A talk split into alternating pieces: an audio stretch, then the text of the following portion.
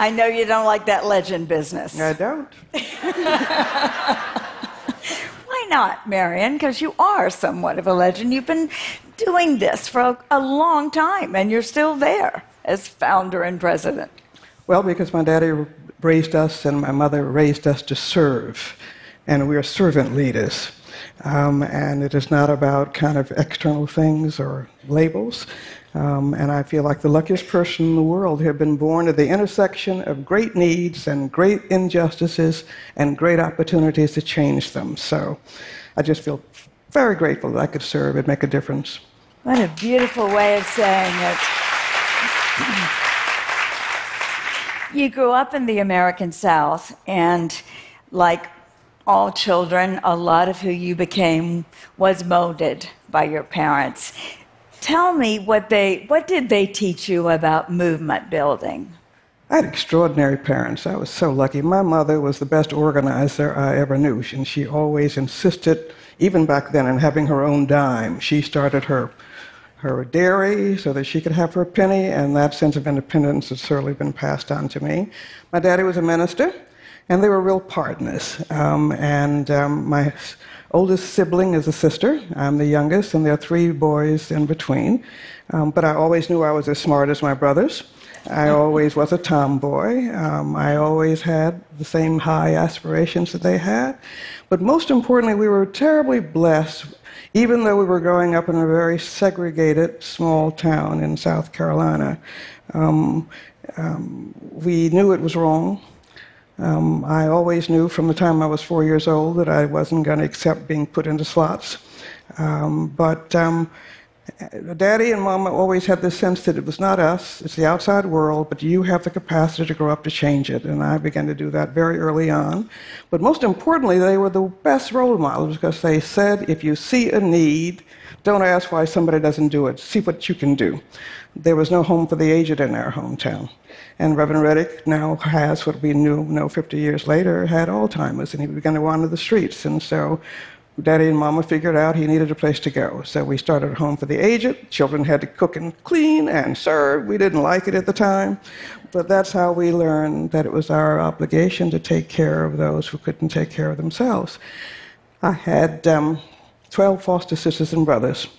Um, my mother took them in after we left home, but she took them in before we left home. Um, and again, whenever you see a need, you try to fulfill it. God runs, Daddy used to say, a full employment economy. And so that if you just follow the need, you will never lack for something to do or a real purpose in life. And every issue that the Children's Defense Fund works on today comes out of my childhood um, in a very personal way. Little Johnny Harrington, who lived three doors down from me, stepped on a nail, lived with his grandmother, got tetanus, went to the hospital, no tetanus shots, he died. He was 11 years old. I remember that.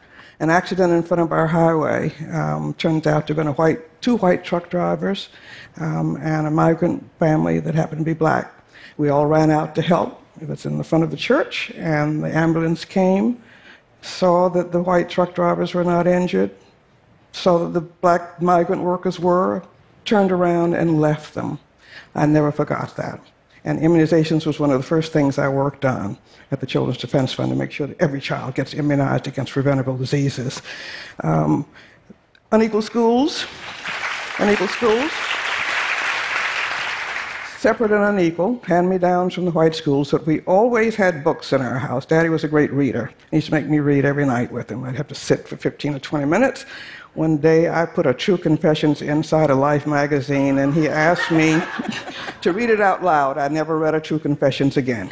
Um, it was, um, but they were great readers. We always had books before we had a second pair of shoes, and that was very important. And although we had hand-me-down books for the black schools and hand-me-down everything, um, it was of great need. Um, he made it clear that reading was kind of the window to the outside world, and so that was a great gift from them. Um, and but he, they, the reinforced lesson was that God runs a full employment economy.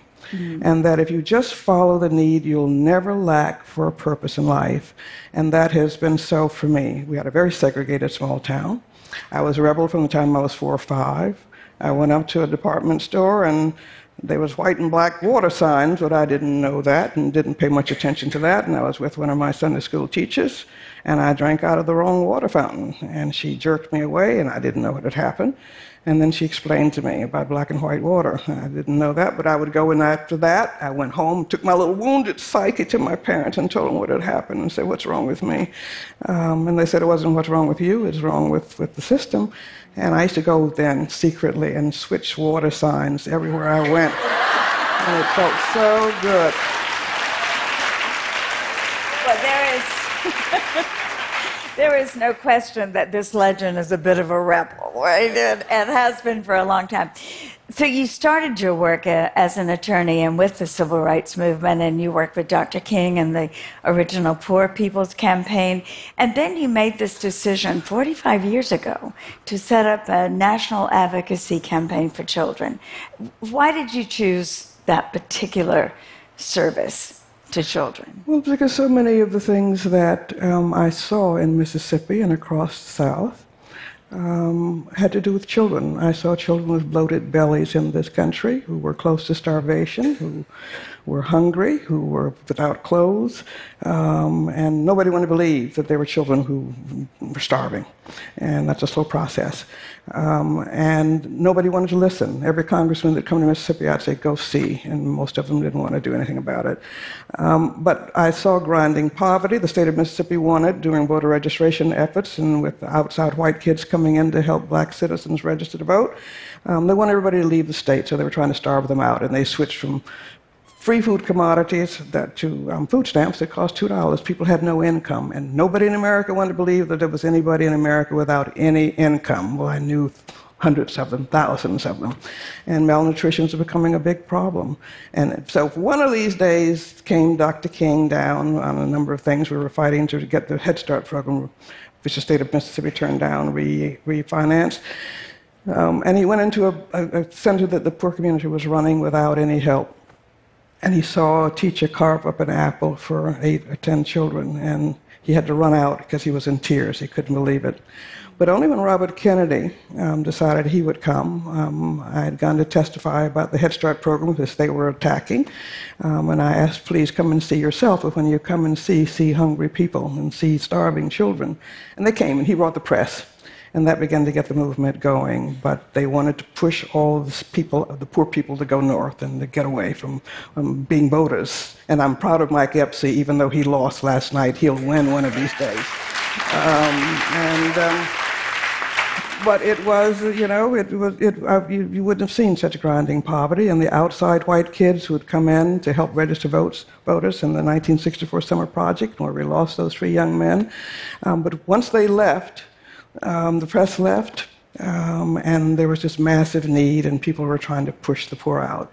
And so, you know, Head Start came, and we applied for it because the state turned it down. And that's true of a lot of states that don't take Medicaid these days. Um, and we ran the largest Head Start program in the nation, and it changed their lives. They had books that had children looked like them in it, and we were attacked all over the place. But the bottom line was that Mississippi gave birth to the Children's Defense Fund in many ways. Um, and it also occurred to me that children and preventive investment um, and avoiding costly care and failure and neglect um, was a more strategic way to proceed. Um, and so the Children's Defense Fund was born out of the Poor People's Campaign. Um, but it was pretty clear that whatever you call black independent or brown independent was going to have a shrinking constituency. And who can be mad at a two month old baby or at a two year old toddler? Uh, a lot of people can be. Um, they don't want to feed them either. I mean, we, but we've seen, but it was the right judgment to make. And so, out of the privilege of serving as a Poor People's Campaign coordinator for policy um, for two years, and there were two of them, and it was not a failure because the seeds of change you know, get planted and, and have to have people who are scut workers and follow up. And I'm a good scut worker and a persistent person. Um, and, you know, as a result, I would say that all those people on food stamps today ought to thank those poor people in the mud in Resurrection City. But it takes a lot of follow up, detailed work, and never going away. And you've been doing it for 45 years, and you've seen some amazing outcomes. What, what are you proudest of out of the Children's Defense Fund? Well, I think the children now are sort of become a mainstream issue. We have got lots of new laws. Millions of children are getting uh, food. Millions of children are getting a Head Start. Millions of children are getting Head Start and, and um, have gotten a Head Start. And the Child Health Insurance Program, CHIP, um, Medicaid expansions for children. We've been trying to reform the child welfare system for decades. We finally got a big breakthrough this year, and it says be ready with proposals when somebody's ready to move. And sometimes it takes five years, 10 years, 20 years, but you're there. Um, we've been trying to keep children out of foster care and out of institutions and with their families with preventive services. That got passed. But there are millions of children who have hope who have access to early childhood. Now, we are not finished, and we're not going to ever feel finished until we end child poverty in the richest nation on earth. It's just ridiculous that we have to be demanding that.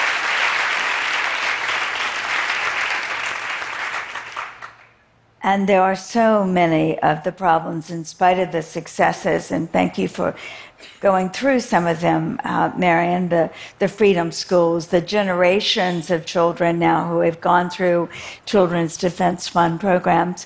But when you look around the world, and in, in, in this country, in the United States, and in other countries, there are still so many problems. What worries you the most? What worries me is how irresponsible we adults in power have been in passing on of a healthier earth. Um, and and I, it worries me when I read the Bulletin of Atomic Scientists and see now that we're two minutes from midnight, and that's gotten closer. We have put our future and our children's future and safety at risk um, in a world that is still too much governed by violence. We must end that. We must stop investing in war and start investing in the young and in peace. And we're really so far away from doing that. And I um, don't want my grandchildren to have to fight these battles all over again. And so I get more radical. The older I get, the more radical I get. Um, because there's just some things that we as adults have to do for the next generations. And I looked at the sacrifices of Mrs. Hamer and all those people in Mississippi who risked their lives to give us a better life. But the United States has got to come to grips with its failure to invest in its children, and it's, it's the Achilles heel of this nation. How can you be one of the biggest economies in the world and you let 13.2 million children go live in poverty and you let children go homeless when you've got the means to do it? We've got to rethink who we are as a people, be an example for the world. There should be no poverty. In fact, we, have, we wanted to say we're going to end poverty in the world and let's start at home. And we've made real progress, but it's such hard work and it's going to be our Achilles heel. We should stop giving more tax cuts, sorry folks, to billionaires rather than to babies and their health care. We should get our priorities straight. That's not right. And it's not cost effective. And the key to this country is going to be an educated child population. And yet we've got so many children who cannot read or write at the most basic levels. We're investing in the wrong things. And I wouldn't be upset about anybody having 1 billion, 10 billion if there were no hungry children, if there were no homeless children, if there were no uneducated children. And so it's really about what does it mean to live and, and, and live a decent life? Why are we put on this earth? We're put on this earth to, to, to make things better for the next generations. And here we're worrying about climate change and global warming, and we're looking at that. Again, I, I constantly cite that, that I look at that Bulletin of Atomic Sciences every year and say, now, two minutes to midnight, are we out of our minds, adults, about passing on a better world or a world to our children? That's what our purpose is, is to leave a better world for everybody. And the concept of enough for everybody. There should be no hungry children in this world with the rich wealth that we have. And so I can't think of a bigger cause.